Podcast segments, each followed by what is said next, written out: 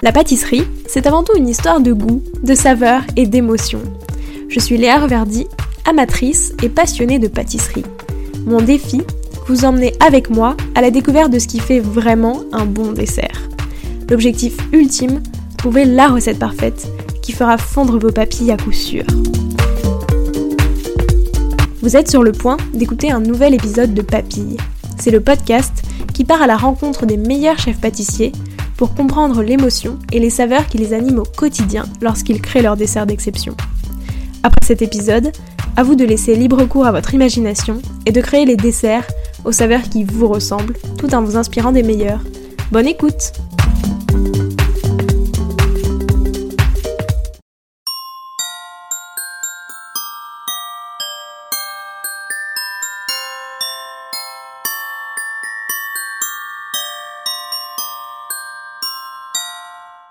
Bonjour à tous et à toutes, j'espère que vous allez bien. Chaque année à Noël, c'est la même histoire. Des bûches aux mille saveurs s'invitent chez nos pâtissiers et pâtissières préférés et tout le monde s'affaire à confectionner la sienne pour Noël. On le sait, la bûche est définitivement LA signature sucrée de tous nos repas en ces fêtes de fin d'année. Alors cette année, j'ai voulu rendre hommage à cette tradition en demandant aux chefs pâtissiers et pâtissières ce qui leur avait inspiré leur bûche de l'année, ses saveurs, son visuel, etc. Mais avant de commencer à découvrir l'histoire des bûches des pâtissiers et pâtissières dès ce vendredi, je vous propose une petite mise au point. Parce que savez-vous seulement d'où vient cette tradition? Pourquoi une bûche exactement? Et puis, depuis quand est-ce que le repas de Noël s'achève avec ce dessert? Tout d'abord, on retourne un petit peu à la nature. Parce que que ce soit pour son nom ou sa forme, la bûche nous fait forcément penser au bois. Et bien ça c'est simplement parce qu'originellement, vers 2500 ans avant Jésus-Christ, lors du solstice d'hiver, ont brûlé une énorme bûche de bois en guise d'offrande aux dieux afin de garantir une bonne récolte pour l'année à venir. Idéalement, cette bûche devait brûler pendant 12 jours, euh, c'est-à-dire jusqu'à la nouvelle année, et elle était bénie à l'aide d'une branche de buis ou de laurier. On récupérait ensuite les cendres et on les dispersait dans les champs pour en fertiliser la terre. Si cette année vous avez envie de revivre cette tradition, c'est très simple. Vous réunissez votre famille, vous vous munissez d'un joli tronc d'arbre fruitier ou de chêne, euh, ces deux bois-là parce qu'en fait ce sont des bois parfaits pour faire des étincelles, d'un peu de vin pour l'arroser et vous faites quelques prières.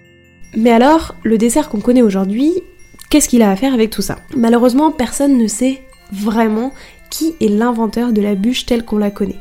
Est-ce que ce serait un apprenti pâtissier de Saint-Germain-des-Prés Un ancien glacier du prince Charles III de Monaco? Est-ce que c'est un chocolatier lyonnais? Personne ne sait vraiment et il y a énormément euh, d'histoires autour de ça. Mais une chose est sûre, elle a été créée au 19e siècle et a ensuite été popularisée après la libération dans les années 1950.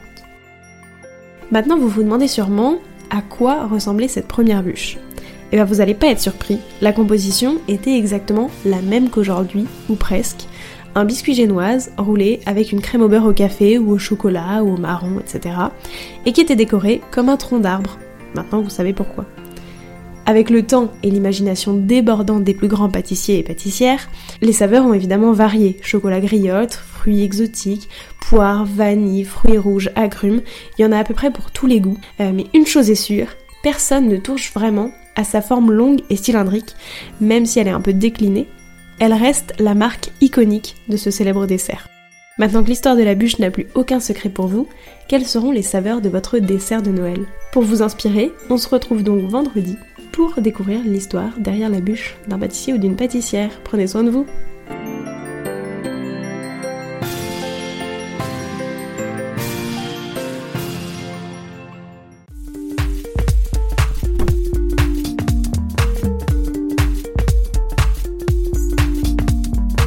Alors, quel sera votre prochain dessert?